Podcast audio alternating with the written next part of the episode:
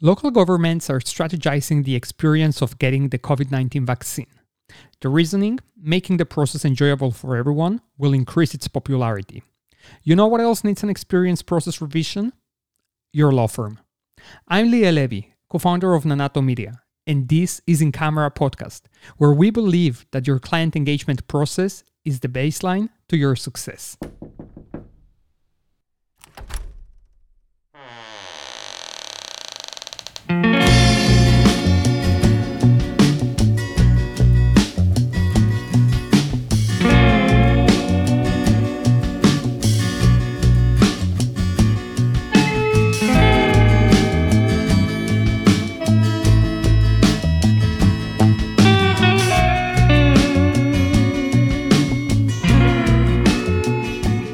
Welcome to In Camera Podcast, private legal marketing conversations. Grace, welcome back. How are you today? Good. How are you, Leo? I'm doing great, Grace. Not as well as you because you have a beautiful office, Grace. We were just talking about it. You have a bright window on your background and it just makes your face glow. You look great in that new office, Grace. Thank you. And if I open the window, you'll see some palm trees out the window. Grace, you're killing me. You're killing me. I haven't seen the sea in over a year now almost. So yeah. Counting the days, Grace. But I'll be honest, there's no reasons to be sad in a day like today, Grace. There's a lot of great things happening, right? It's an exciting week. And just to add to the excitement, really the conversation that we have lined up for today, Grace. We're really lucky to have a special guest who's going to come and join and talk to us about what she calls the new law business model. So why don't you do the honor of introducing our next guest for today's conversation? Thank you so much, Leo, for that intro. So for everybody, as he mentioned, this is a fantastic interview. And for today's conversation, we are thrilled to welcome Ali Katz. Ali graduated first in her class from Georgetown University Law Center. After serving a clerkship with the 11th Circuit Court of Appeals, she became an associate at Munger, Tolles and Olson, one of the country's top law firms. Ali went on to start her own law practice and write a best-selling book on family legal planning. She has appeared on Good Morning America, The Today Show, and radio and television stations across the country. Over the past decade, the New Law Business Model has helped thousands of lawyers build 6- and 7-figure law practices that positively impact their lives, families, and business communities. Ali, welcome to In Camera Podcast. Ali, thank you very much for joining us for this conversation. How are you today? I am great. It's so wonderful to be here with you. Thank you. Thank you very much. We're delighted to have you, Ali. And just tell us, where is this podcast finding you? Where are you right now? I'm at my home in Boulder, Colorado, where it's a little bit cold. And it's where I love to live here in the United States in Boulder. That's lovely. Great. Excellent. Well, Ali, let's start off with some basics here, right? Mm-hmm. You're a lawyer, and why don't you tell us a little bit as to how your journey as a lawyer started? And let's hear a little bit about that. Sure. So when I came out of law school, it was 1999. I graduated from Georgetown Law, and I went back to my hometown for a year to clerk on the 11th Circuit Court of Appeals in Miami, where I also gave birth to my daughter. So 1999 was a big year. I got married in February, graduated in May, back to Florida in August, had my first child in November. And then the following year, went out to Los Angeles where I had been recruited by Munger, Tolles and Olson.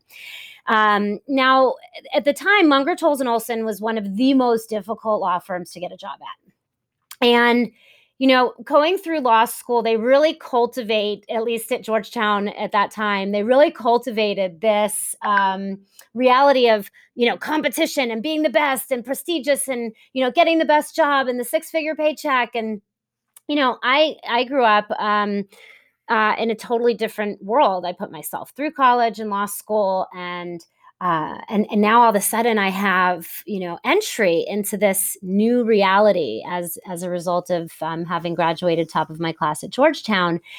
And I chose Munger, Tolles and Olson, not just because it was the hardest to get a job at, although that was certainly part of it. You know, I had this competitive streak, but also because I was going to be able to go there and do estate planning. And at the time, I thought that doing estate planning was the closest that I would be able to get to being able to work at a big corporate firm while having a personal relationship with my clients. That was really important to me, that I was going to be the kind of lawyer who got to make a real difference in people's lives and wasn't just helping big corporations to save money on their taxes, or, you know, wasn't just going to be, you know, helping people win in litigation, but really was going to be able to make an impact in my clients' lives. So I get to this law firm. And the reason I thought that this law firm, I would be able to do that, you know, have that personal relationship with my clients there, was because the law firm was started by Charlie Munger. And Charlie Munger is Warren Buffett's personal lawyer. And so I think, you know, naively, I realize now, I think I'm going to be my client's personal lawyer. So, you know, of course, now I realize how silly that might sound, but I didn't know anything about anything. I'm 28 years old and, you know, I don't really know anything.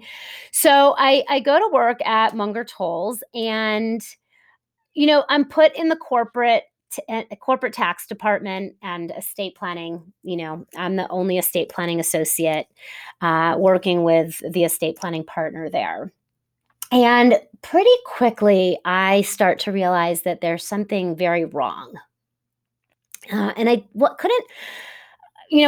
couldn't quite tell exactly what it was at the beginning. I just could feel like something isn't right.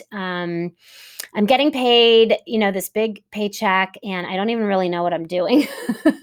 I'm commuting an hour each way in LA traffic. I'm leaving my daughter all day. Her dad was a stay-at-home dad, and I'm, you know, pumping breast milk, you know, there all day.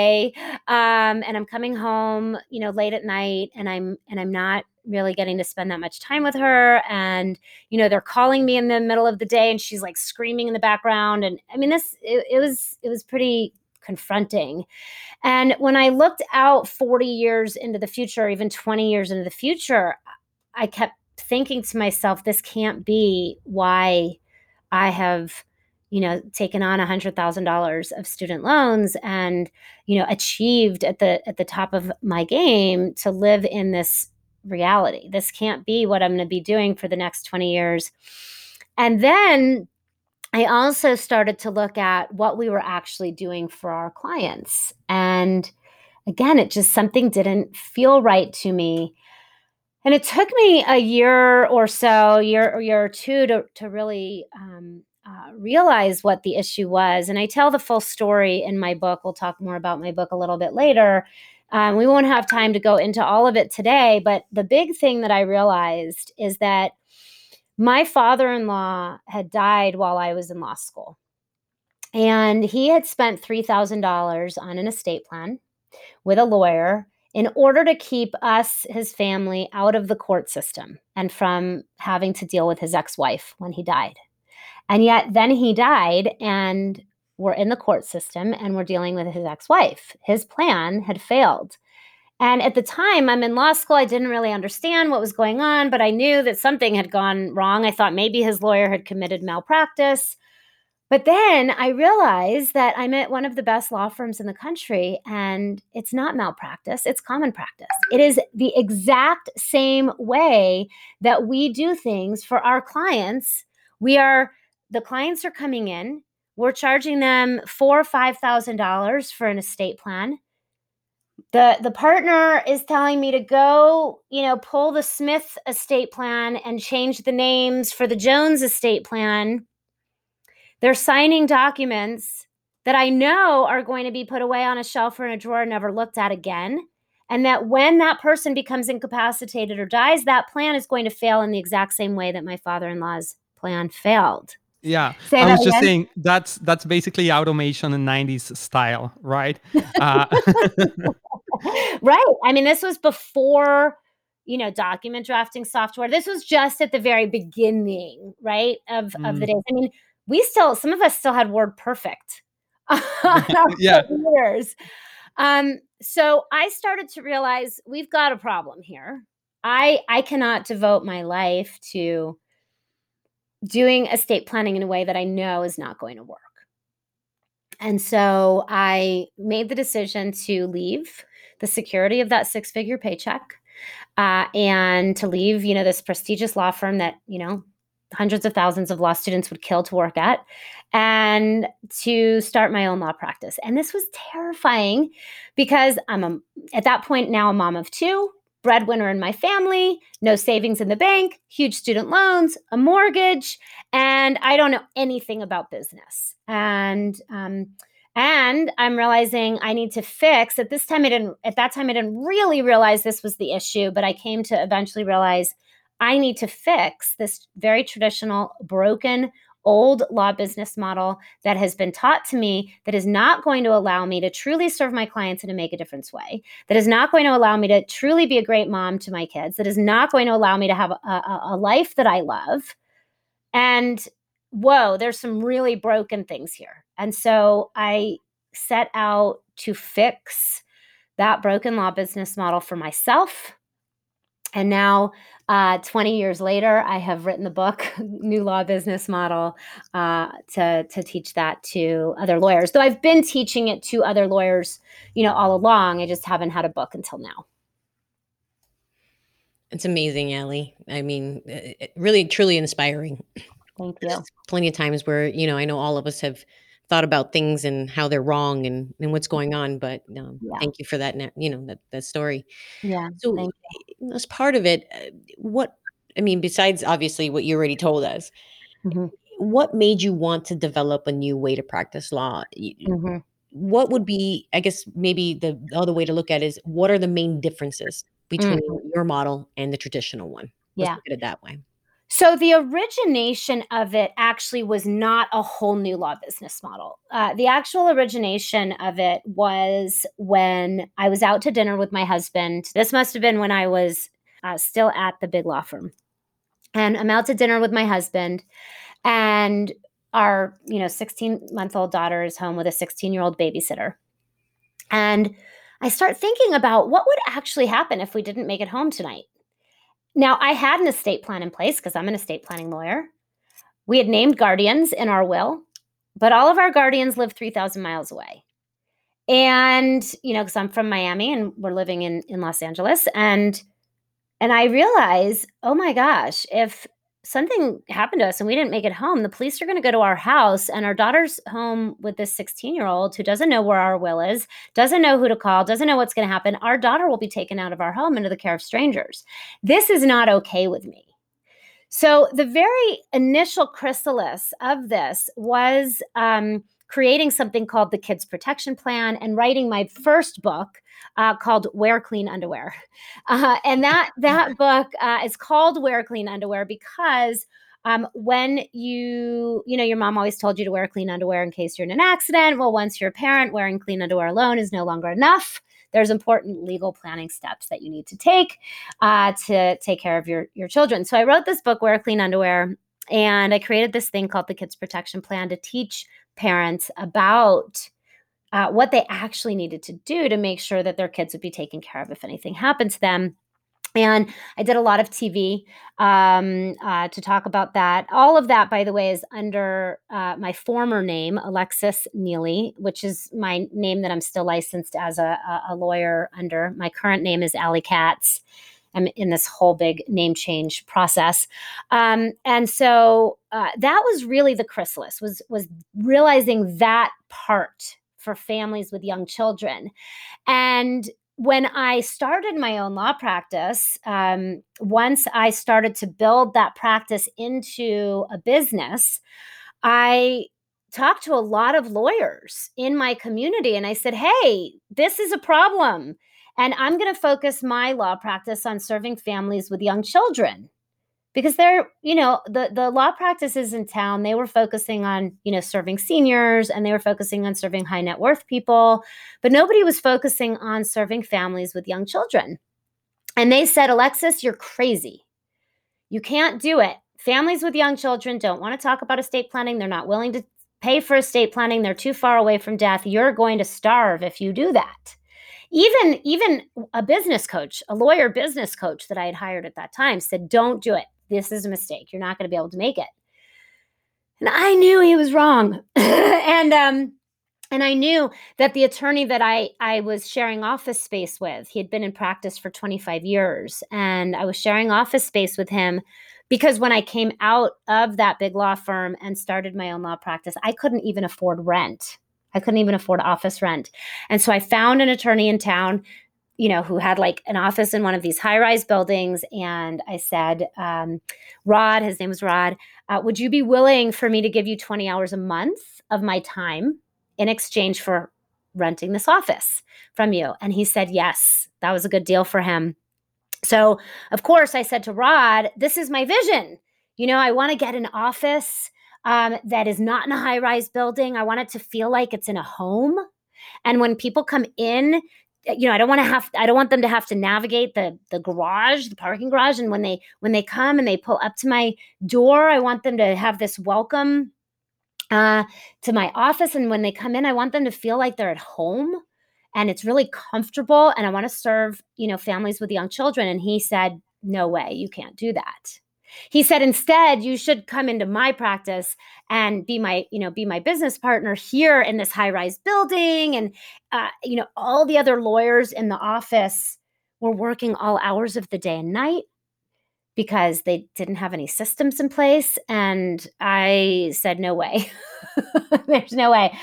You can join me in this practice that I'm creating, but we never did end up getting together on that. And so I did it. I followed my vision. And in fact, on my website, when people buy the book, there's a resources page where I take you on a tour of my office, the office that I ultimately did build. And it was a dream come true because when people walked into my office, they did say that. They said, wow, I feel like I'm at a spa. Where's my massage?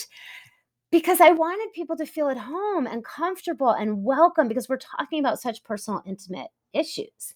And I did focus on serving families with young children and solving this problem of what I had identified was broken, specifically with how we're naming guardians for kids with this Kids Protection Plan that I created. And it turns out that young families had been looking for a solution like this. And today, serving young families is very common. And I believe that, you know, I was really the initiator of that. You know, that these young families were happy to pay $4,000, $5,000, $6,000 for a plan that would grow with their family throughout life, that would actually work for their kids. And it's funny because Rod, that lawyer who had been in practice for 25 years, at one point he had said to me, you know, Alexis, the same families that were coming to me 20 years ago so that I could help protect their money for their kids are now coming back to me 25 years later to protect their money from their kids. And that was such a heartbreaker to me when he said that. And it helped me to realize that as estate planning lawyers, if we are serving families with young children, we have such an opportunity to have that not be true, to have it where we actually get to influence our clients' lives far beyond the documents, far beyond just planning for death. And so, you know, the model that we teach now is really, it's about legal life planning. It's about being that trusted advisor to our client families in a way that is going to ensure that they have a plan that works and that we're embedding into the planning structure. What does it mean to leave a real legacy? It's not about what happens after we die. You know, it's about what we do while we're alive. And so now, all these years later, my kids are 17 and 21. And I get it. There were times when my kids were 14 and 15, both of them, where I thought I was going to have to protect my money from my kids because I didn't know if they were going to turn out. But because of, you know, this kind of ethos that I have lived in my own life, and now we teach our lawyers, and, you know, ideally they teach their client families. My kids, I don't have to protect my money from them.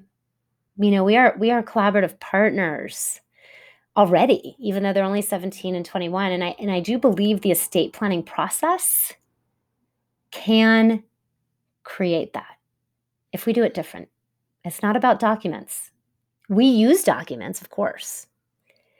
But lawyers, like, we get to really influence culture and families in a new way. And that's really what the new law business model has grown into and is all about. And it's taken a long time to create that, but it is where we are now. Ali, so your story, of course, here is very powerful because you had a vision, right? And you're really like, almost 20 years ago, we're talking about client experience, which is a term that many law firms still don't know about.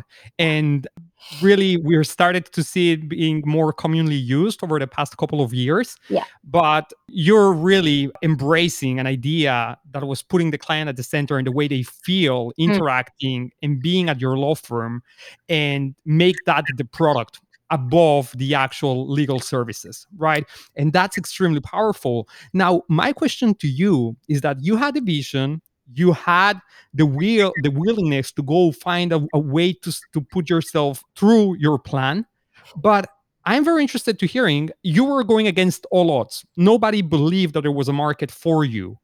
How did you create that market? How did you actually end up finding the families that did want to use your services in a world, in a society where that was not common yet?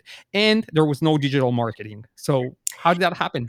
You know, it's so funny that you said that there was no digital marketing, because it's true, there wasn't. And I was talking with one of our lawyer members last night, and he's like talking about this new, you know, the issue now on Facebook that's coming because of the Apple. Yeah, iOS 14 release.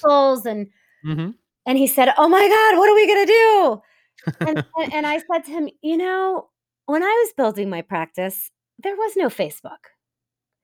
And today we've gotten so spoiled. And, you know, today we can use digital marketing, and we do. We use it to the fullest in our own company and with our lawyers. And we love the strategy of running Facebook ads and driving to a webinar and getting people to come in for their initial meeting and engaging them. That is so wonderful that we could do that. But we couldn't do that 20 years ago, 15 years ago even. Right. And so I had to learn marketing. I had to learn foundational, direct response marketing. And I think that that's what, you know, makes me such a great mentor today to our lawyer clients, is because we're not just giving them digital marketing. We are teaching them the foundations and the fundamentals of direct response marketing. And most importantly, and this is where we start, client engagement and what you said, client experience. So I see a lot of lawyers out there who are trying to rely on digital marketing as like the end all be all. And they're actually quite confused and oftentimes getting sold things that are not the right solution for them, because they're actually doing it backwards. And so I started with the client engagement process, how my clients hired and paid me. That was the first thing that I transformed. And I transformed that first because I realized, I mean, it happened because of some kind of emotionally devastating events. The first one being the first time that I got hired by a client for a $5,500 fee. And 2 weeks later, they canceled their engagement with me. And because they had found what they thought was the same service for less than half, and they couldn't justify paying me double. They called me up and they said, "We would have happily paid you $1,000 more, but we couldn't justify paying you more than double." And I didn't yet have a process that helped them understand why they were paying me double. I didn't know how to communicate. And what ended up coming out of that, because of how I handled that moment, is what today is my entire client engagement system that now thousands of lawyers have used, and probably has generated I mean, I couldn't even count the, you know, multi-million dollars worth of fees and happy clients as a result. But it started with that cancellation, that we can't justify you paying you this. And instead of just defending or thinking I was in the right and they were in the wrong, I actually listened and came to understand why they were making that decision and learned, and then created a whole system around that. The second experience that happened was when on a Saturday, I had three clients booked, three prospects booked on the calendar. And I was so excited because this was going to be my $10,000 day. You know, I knew that I would engage probably all three of them for about $4,000 each, maybe, you know, just two of them, but probably all three. Most of our lawyers actually do have a 100% engagement rate with the system that we teach them, which I know is very rare. But, very rare. You know, we created it from these experiences and teach it now. And, so I, you know, I'm anticipating basically paying my payroll with that one Saturday. And I come into the office that morning and my client services director, Susan, says, I have bad news. All three of the appointments canceled for today. And I literally almost hung up my shingle at that moment. I just broke down in tears. I didn't know what I was going to do. That was the, you know, payday day. And instead of giving up, I again recognized, okay, learning experience here. And we refined the system in the process such that we no longer had cancellations. And again, that became part of our client engagement system that we teach to lawyers. And you know, each one of those experiences taught me that I can't be focusing on marketing until I have my client engagement system dialed in, such that I know that every single time somebody meets with me and we sit down for 2 hours, they're going to hire me for an average fee of $3,000 to $5,000. Because once I've got that dialed in, now I can afford to invest in building out that beautiful office. Now I can afford to invest in building a team. Now I can afford to invest in marketing. So once I had that client engagement system process dialed in, now it was just a matter of making those next level investments with that confidence of knowing that if I then engage 10 clients a month and I'm only meeting with people for 2 hours, you know, for that engagement, so, you know, I can start to do the math of what that looks like. Oh, okay. So that's 20 hours a month of client engagements is going to generate, let's call it, you know, $40,000 a month. Now I can start to make my hiring and marketing decisions based on that. Now, I make that math sound really simple. I'm going to be honest with you. That math took me 8 years to map out and get into my system, and to actually understand how to build financial models. I had built my practice into $1 million a year business, not understanding the financial models really, and kind of just like I kind of understood it, but today, you know, part of the new law business model is actually really understanding the financial model so that, you know, as we're building our businesses, we can do it without the stress, worry, fear, doubt, and do things in the right order, which nobody, you know, we certainly don't learn how to do that in law school. And I had to go out and learn the hard way, you know, actually almost walking away from business altogether because this part was so hard for me to figure out, and, you know, learn like the fundamentals of business, legal, insurance, financial, and tax matters, which then led me to realizing that lawyers, we are not trained on the legal, insurance, financial, and tax picture as a whole. And so now we have built all of that into our training models as well, so that our lawyers aren't just able to serve families, but also business owners. Because if as lawyers, we can help business owners really understand the business of law, or the financials of business, and then really embed that into our own practices too. Again, we're making the right decisions at the right time, in the right order, making the right investments at the right time, in the right order.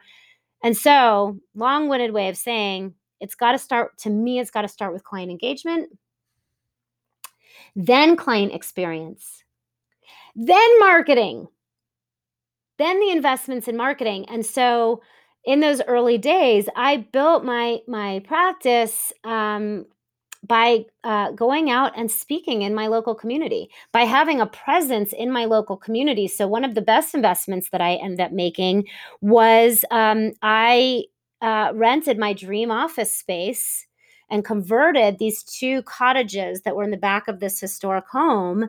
And we had our sign on one of the busiest corners in our community, in front of this historic home. And then I started doing print advertising, but not just, that business card kind of print advertising with like Martin Neely and Associates, wills, trusts, probate, but direct response, advertorials, and then invite, using direct mail. One of my best months came from a mailer that we sent out, a letter that we sent out inviting, it was for Valentine's Day, inviting the people into our community to come in for a family wealth planning session. And when they did, we would give them a certificate for a dinner for two to, the really well-known restaurant in town. And that family wealth planning session, we would give that to them at no charge. So it's normally $750, but we'll give it to you at no charge plus, dinner for two. There was one other lawyer who was doing something similar. He's kind of actually the grandfather of marketing for lawyers. But nobody was doing it the way I was doing it. Right. Yeah. Because that strategy as such almost feels like taken out of the timeshare playbook, yeah. Right? Like they hijack you in the strip in Vegas. Hey, come, we'll buy you dinner or something. But listen, our pitch. But it's all about how you execute, right? Yeah. It's what you do once you buy that attention. Can you actually deliver? Can you do the conversion? That's really incredible and very inspirational. I will say something about that, because a lot of lawyers would say, "Oh, that's you sound like an infomercial," or that's like a timeshare pitch. I had so much confidence in my services. That's why I believe you have to start with the client engagement process, and you have to start with the experience, because, and I talk about this in my book, it's called lawyer shame.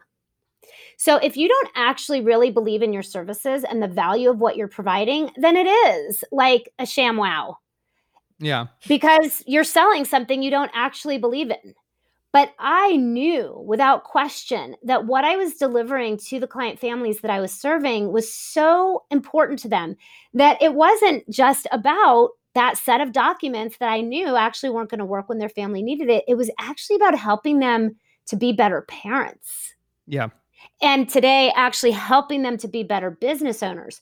And so, and the reason we start with that client engagement process, interestingly enough, is because if you design your client engagement process to deliver true value as a trusted advisor, you are being a trusted advisor right from the beginning, rather than looking at, how can I just do this 30-minute meet and greet? Yeah. Right? That's just getting people to hire me so that I can charge them hourly. And maybe if you're like doing divorce, so that I can like escalate the conflict so that I can charge more fees. Like, that doesn't feel good, right? So if you have lawyer shame, you're actually not going to be willing to market your services in the way that you need to market your services to be seen and known in your community. When I sent out that letter in my community, I got 17 appointments on my calendar that February. 17 people. From that one mailing. Now, that mailing was not a cheap mailing. It cost me like $5,000 to do it. But I had the confidence to make that investment because I knew that my services were worth it. And I knew that every single person that came in, that met with me and sat down with me, was going to hire me at an average fee of $4,000. And so it really does, I think, need to start with, do you believe in what you do and how you do it? And can you design a client engagement structure that provides value to the people that you're serving, whether they hire you or not? And that will result in them hiring you if they need you. Right. And for an average fee that is high enough where you are able to deliver a truly meaningful and valuable service. This is why it's called New Law Business Model. You know, rather than just client engagement system, which is what I started teaching lawyers in 2006, because it really is about that, you know, whole model, not just being able to sell your services, but actually getting paid enough to deliver a service that you truly believe in. And then going out and using all the direct response marketing and today the digital marketing, which is so great that we have that. But what foundation is it built on? Right. It's a tool, right? Yeah. It's what gets you the few seconds of attention. Is what you do with that attention once you get it. Can you actually turn it into something else, something big? As you just said, an opportunity to build trust, which is probably the most important thing that you can do. Ali, I want to ask a little bit more about the New Law Business Model, right? Because by now, we understand that it's a method, it's a way of seeing things. We also understand that it's an organization that you have. So obviously for lawyers, but which particular lawyers and what is exactly that they get from the New Law Business Model? Yeah. So there's the book and then there's the organization. And I wrote the book for all lawyers who want to practice law in a new way so that they could understand enough about the New Law Business Model to take it into any practice area and create their own version of the New Law Business Model. Because I've done it for lawyers who serve families and business owners with estate planning and trusted advisor, legal insurance, financial and tax systems, business services. So I've done it for lawyers. And when I say done it, what New Law Business Model, the organization, does is it teaches the lawyers that want to serve families and business owners in a new way, step by step, exactly how to do that. We first train on what is this New Law Business Model? How do I serve families and or business owners in a way that actually makes a difference so that I believe in my service? I know that I'm providing a service that makes a real difference. It's not just documents. It's not just naming guardians in a will. Like, it's the whole soup to nuts. How do I be that trusted advisor? How do I engage clients with your family wealth planning session or Lyft business breakthrough session process? So we teach that first. And then for the lawyers who are like, oh my God, yes, I want to do this, we license them to use all of our marketing systems, all of our technology systems, all of our automation systems. And so New Law Business Model is an education and training and coaching and service organization that, you know, really gives the lawyers who want to serve families and or business owners in a new way the soup to nuts. I don't like to call it a business in a box because it's not. It's not like you open a box and money flies out at you. It's like you make the investments of time, energy, attention, and money and learning step by step how to serve and deliver services to your clients in a new way. And you build a life and law practice you love. It's hard work. It's commitment. It's dedication. We're just making it easier. We're making it so you don't have to reinvent the wheel. We're making it so it doesn't have to take you the 15 years it took me to figure it all out, right? And so today we are, you know, we're seeing the lawyers that come through our system, they're able to build $1 million practices in 18 months if they make the investments and that's the drive and dedication that they have. Or they're able to build what we call the part-time law baller model, in, you know, 6 to 8 months. And we celebrate our members. And one of our members, she heard us talk about, you know, the $10,000 day when she was in law school. And she said, that's impossible. Well, today it's been a couple years. She graduated law school. She joined us And she routinely has her own $10,000 days, and she's about to go out on maternity leave. She's having a baby. And she just had a $25,000 month. What is this month? We're in January now. I think she goes out on maternity leave at the end of this month, and she's already booked with prospects in March and April when she returns from her maternity leave because of the systems that she's built with us. And so that's what we do for lawyers at New Law Business Model who want to serve families and or business owners as we teach. They're like a, heck yes, I'm all in for this model. But the book is for any lawyer because we need this model in divorce law. We need this model in bankruptcy. We need this model in personal injury. We need this model in all of these other practice areas that I'm not going to go into. I've got my hands full with serving families and business owners, but I believe that there are other lawyers out there who can take these principles. And if they're smart, will do so, take these principles. Because look, I didn't learn any of this from other lawyers. I actually learned all of this from carpet cleaners, magicians, optometrists, chiropractors and dentists. And I saw what they were doing in their industries. And I said, oh, I'm going to take that and apply it here. And so any lawyer in any other practice area who loves bankruptcy, who loves divorce, but wants to do it in a new way that's truly in service should take what's in the New Law Business Model and apply it. And then any lawyers who are doing estate and or business planning should read the book and say, do I want to apply this in my practice without having to reinvent the wheel? And then if they do, they can come into our organization and do that. That's wonderful. For sure, we'll have a link to the Amazon page of your book, which, by the way, congratulations. We see that it recently became a bestseller. Yeah. So that's quite remarkable. So congrats. Thank you. All right, Ali. So, we understand quite a bit about your new business law model, and it makes perfect sense. It's something that Liel and I speak about constantly, actually, is applying information and knowledge from other industries into your own and creating your own story. It's about you and what you can provide and your unique USP, right? Your unique selling proposition. So it's great to hear somebody talk about that and not just understand it, but then preach it to others and have others understand that as well, right? And benefit from it. Mm-hmm. So as part of everything in the world that's gone nuts, right? With COVID and everything that's going on, what are the main changes that you have noted in law firms in the past year? And do you think with these changes and what's been happening, do you think lawyers might revert to some of the old ways of managing their firms? So COVID was actually in some ways a great gift. Obviously not a great gift in, how it has, created so much fear and so many deaths, but in other ways also a great gift. And, I'm in the death industry.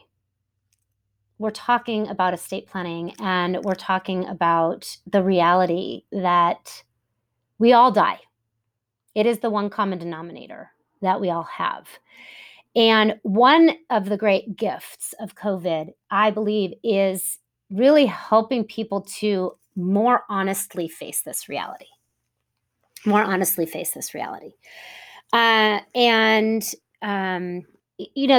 so much I could say about that. But on the lawyer side, prior to COVID, so I've always been a virtual company. So let me say that.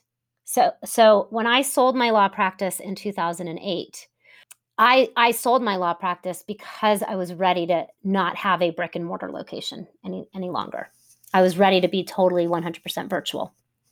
And so I've been 100% virtual since then, since 2008 in my businesses.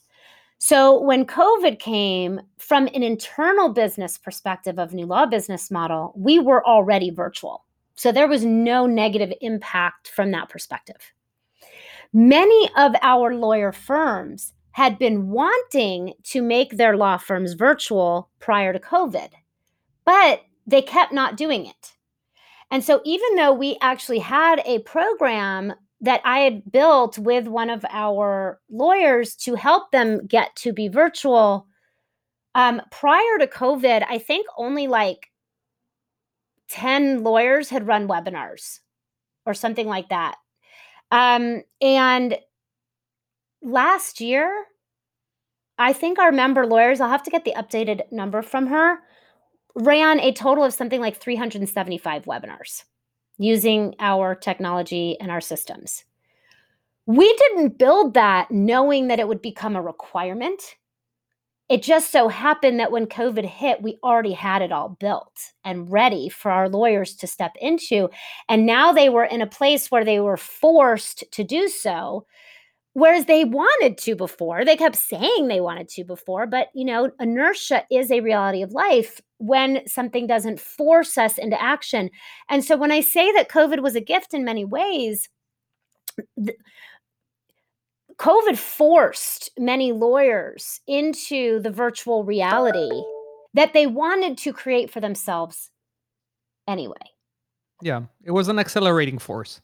It was and is, yes, and is still, I think, an accelerating force. And so when you ask the question of will they revert back to their old ways, do you mean like seeing clients in person and doing in-person presentations, or like tell me more about what those old ways would be? I think I would say more in the terms of the client experience or the client engagement. You know, are they go back to that same? I mean, it almost would be impossible to do that because you can't really see people anymore. But you think, I don't know, you know, because I know we've spoken quite a few times on the podcast about the client experience when they're picking up the phones and when they're even talking to, you know, potential clients. I mean, just that very first experience, right? And with the answering services and people having to go all remote, it seems like there may be some attorneys out there in law firms that have lost the thread maybe even more. In terms of the initial intake or initial experience with your firm. Yeah. Mm-hmm. So I'm just wondering if you feel like these lawyers may be reverting or even regressing. Yeah, I think that lawyers who are committed to creating a really great client experience can do so, whether that experience is virtual or in person. And there is this reality today where people want a virtual experience. Here's, I think, and need, right? I mean, so now we need to have this virtual experience. And here's something that I do think also about 2020, that what 2020 shows us. See, most lawyers who before 2020 were creating a virtual experience were doing so in a way that had them competing with the LegalZoom and the Rocket Lawyer and this big company, trustandwill.com, just got like this, you know, multi-$100 million VC investment. Yeah. And so they thought, and I think many lawyers still think, oh, I have to compete with that.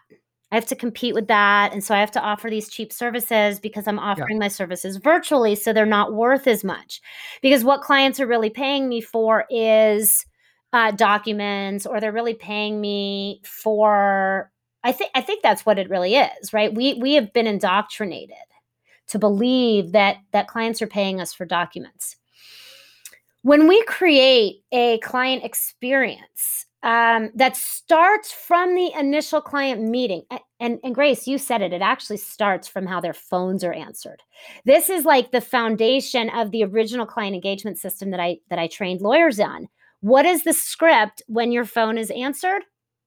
It's not law offices.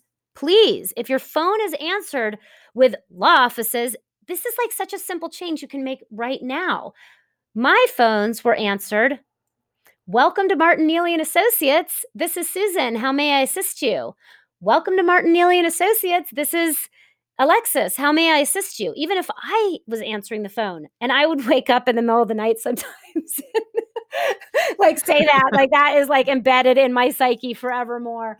Like that is how your phones need to be answered, with a welcome and a name and a smile and a how may I assist you. And you can all do that tomorrow. It's so easy, whether you're using an answering service or you're answering your own phones or have a client services director. It's so simple. And so now more than ever, I think that lawyers get to realize that actually providing an incredible virtual service, your clients should pay more for that. One of the things that we teach in the book actually is this concept of affordable premium services. Affordable premium services. It's a paradox that is critically important for lawyers to understand, which is I understand that we all want to be affordable because access to justice and access to legal services, and we all want to provide affordable legal services.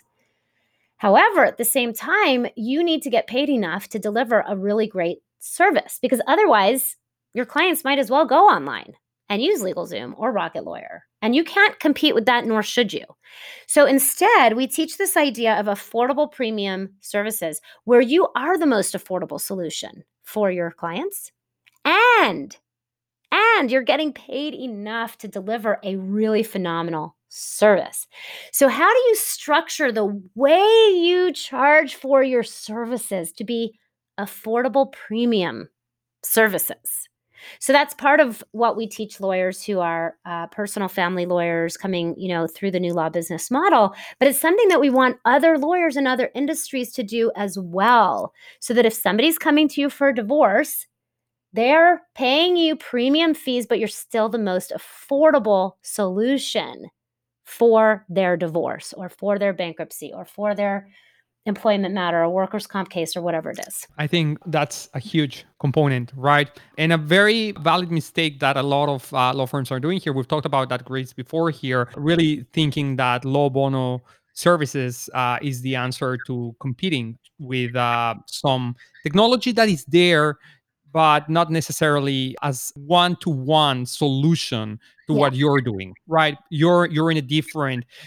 True, you are a lawyer and you are in the business of solving legal problems, but you're also in the service industry. Service industry in the sense that you're serving people, you're dealing with people, right? And that's a big component that gets removed out of the equation when you're using services like Rocket Lawyer or LegalZoom, where you're really kind of like just more of a transaction, right? It almost like strips down your needs to the very bare minimum and gives you the most basic solution that you can for a low price. And people are fine with that, and it's fine if it serves and caters for some people, but obviously for lawyers who are wanting to build a practice and stand out and dominate a market, that may not necessarily be the path to follow and who they should be looking and regarding as their competitors. No. And so, when we came up in law school and beyond law school, we were taught that we could either choose a transactional practice model or a litigation practice model, conflict practice model.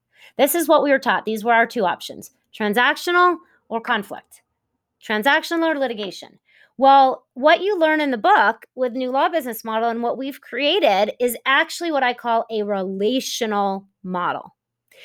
See, remember, we are attorneys and counselors at law, but the counselors part was actually dropped out of the business model of law because of the hourly billing model, because of us being taught to charge too low flat fees so that we can be affordable.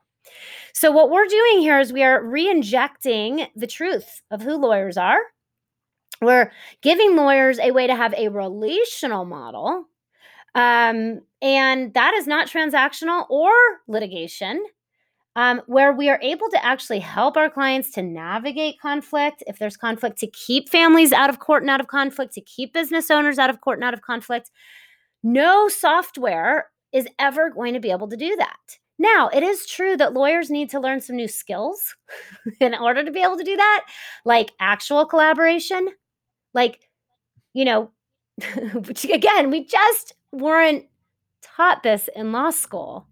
And so, I think it is up to us as lawyers to step back into, our real role as counselors in the community. And, I wanted to bring something up before we go, because, I know that one of the things that you do is you serve lawyers who want to reach the Spanish speaking market.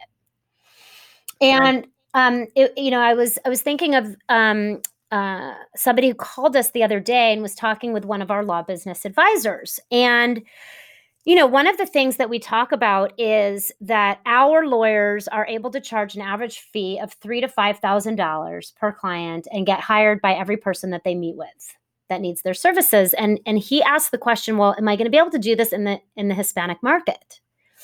Because they're not going to pay these fees. And, you know, culturally, they're not going to pay these fees. And we have, by the way, heard the exact same thing in the Chinese market, in the Black market. And so, you know, now he's bringing this to us in the Hispanic market, and of course in rural communities. And what we have seen repeatedly again and again is that when lawyers actually understand how to be relational lawyers and understand how to help their communities understand why planning to pass on generational wealth is so important to their family and to their community, and why they can't just leave it to a set of documents like for my father-in-law, that the fees are actually worth it because of the service that they're getting, then of course it will work in your community. The question is, are you going to take a stand for the people in your community to actually do the right thing by the people that they love? And so, you know, I so look forward to helping the lawyers that are in the Hispanic community to be able to translate that to their communities. Right. Yeah. It's correct. It's having that community involvement even before the conversation of any kind of partnership starts without trust. And that particularly, since you brought up the Hispanic market, yeah, you're not going to get nowhere. Right. I think some practice law areas have been able to get away with a little bit less of community outreach than they should have probably, and still find lots of success addressing the Hispanic market. But the Hispanic market is one that it's very community centered, very family centered. Yeah. And of course, these are going to be values that you're going to have to align with the community before you even start a conversation. So yeah, thank you so much for bringing that up, because it's an underserved community, and it certainly needs the help of committed lawyers that want to help them protect everything that they have, right? Their families, their wealth, whatever that is. We have to keep people out of court and out of conflict. Right. And so the lawyers that are serving the Hispanic community have to understand how to be that counselor. The lawyers that are serving the Chinese community have to understand how to be that counselor. All the communities, right?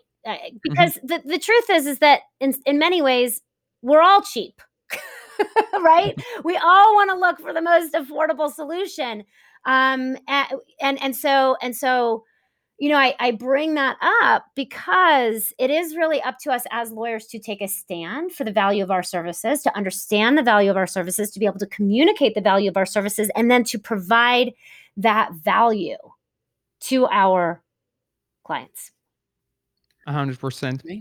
That's so great. And Ali, I think just to wrap up this conversation, which was already been so full of advice and tips and insights as to how to do and look at things, particularly in this new world that we live, still in COVID, but kind of like looking towards after the pandemic is behind us. But what are three tips that you would give lawyers who may have heard the conversation up until now and I see myself going through a lot of the things that you've just mentioned, Ali? I'm struggling with some of those same things that you're saying now. What are three steps actionable that they can take to actually make a difference, a change this year? Yeah. So obviously step one, get the book. Read it. Of course. Read it and apply it. There are so many actionable, you know, practical steps that you can take from the book and put into practice in your own life. So that is number one. Number two is to really consider, what do you want your life and law practice to look like 20 years from now? If you notice, we're talking about a vision that I began to receive 20 years ago. And so I want you to really be looking out with that kind of a future vision for yourself. What do you want your life to look like? How do you want to be serving your clients? What is the impact you want to be making in the world? So that you can work backwards towards the creation of that. Then look 3 years into the future. Look 3 years into the future. Look at 2024. Look at 2024 and where do you want to be in your life and law practice in 2024? Because here's the reality. You can accomplish anything that you want in your life and law practice in just 3 years. If you have the clarity of what you want that to be, you make the investments and stay focused each step of the way. When the obstacles and challenges arise, as they will, to test you, you keep your eye on that future prize and you look at those challenges as an opportunity and a gift to you. And you do not revert back into victim mindset of things happening to you. They're happening for you. And you don't blame anything outside of yourself. Looking at, okay, what is life trying to show me here so that I can step into the truth of who I am, how I want to be in the world, and recognize you are a lawyer. You went to law school. You made it through the bar. You have a true gift. There's only 1.3 million of us. That's not a lot. And there's even a fewer number of us that are actually going to be willing to show up and be the change that we want to see in the world. So if you make the commitment to that, you truly can achieve anything that you set your mind to. So what is it? Get clear. Get the support. Take the action steps. Be willing to make the investments of your time, energy, attention, and money to build the life and law practice that you want. Ali, thank you so much for your time, for so much insight, for so much knowledge. We'll make sure that we'll leave links for your book and for the New Law Business Model website. And again, we hope to have you join us back again because there's so much more that we can learn and talk with you about. Thank you.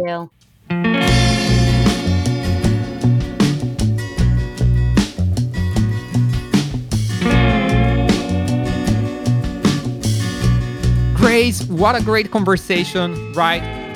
That was fantastic. She really got it.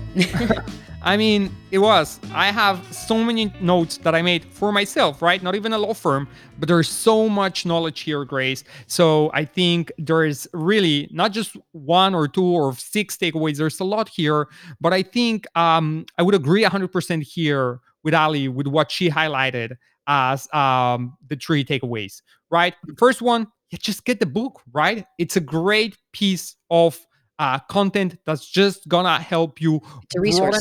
Yeah, it's just a great resource, Grace. Now, and it's so easy, it's actionable. You have a link right here for you to go and complete that transaction in just a minute or less. Now, Grace, the other two takeaways here are a little bit more big picture, high level. And I think that's important because many times we're kind of like, too focused on the small transactional, like the today and tomorrow things. And sometimes that's good, right? Because you want to make change every single day, but you also need to kind of like zoom out and see the bigger picture to really get somewhere. So Grace, I believe Ali said 20 years. What does 20 years from now look like? You know, what do you want your life and law practice, both, right? Not just one or the other. This is your whole life and your law practice to look like 20 years from now. 100%. And I think, Grace, it's you hear that so much, right? Even in work interviews all the time, like where do you see yourself in 3 and 4 and 5? And so sometimes it's easy to do that for one or the other, right? For your work ambitions or for your life ambitions. But hardly you ever do it for both. And 20 years is really like a big chunk of years, right? You usually do this kind of thinking for the next 5, maybe 10 years. 20 years is a real vision that you need to go through. And it's a great challenge to take, I think. I think so, because you have to really look internally at your life and at your practice, right? I mean, to be able to look 20 years in the future. In the process of creating that picture, you're going to have to answer yourself a lot of questions, some of them very tough, because, you don't have to deal with some of those situations right now. And so you're kind of like just, neglecting that there are certain things that are coming at you. So Grace, that's a really good one. And then her third one was a three-year vision, right? But building a plan, like not just like what's, where do you see yourself 3 years from now? It's how you're going to get there. Right. Because to her, the 3-year plan is, this is what where I'm going to be in 3 years, not it's where I hope to be in 3 years. No, these are the things I'm going to actionably do in my life and my law practice to be there in 3 years. Yeah, 100%, Grace. Grace, great conversation, and it has to come to an end, but we'll be back next week with another one. Thank you so much. Have a great rest of your day, Grace. You too, Leo. Thank you. Thanks. Bye. If you like our show, make sure you subscribe, tell your coworkers, leave us a review, and send us your questions at ask@incamerapodcast.com. We'll see you next week.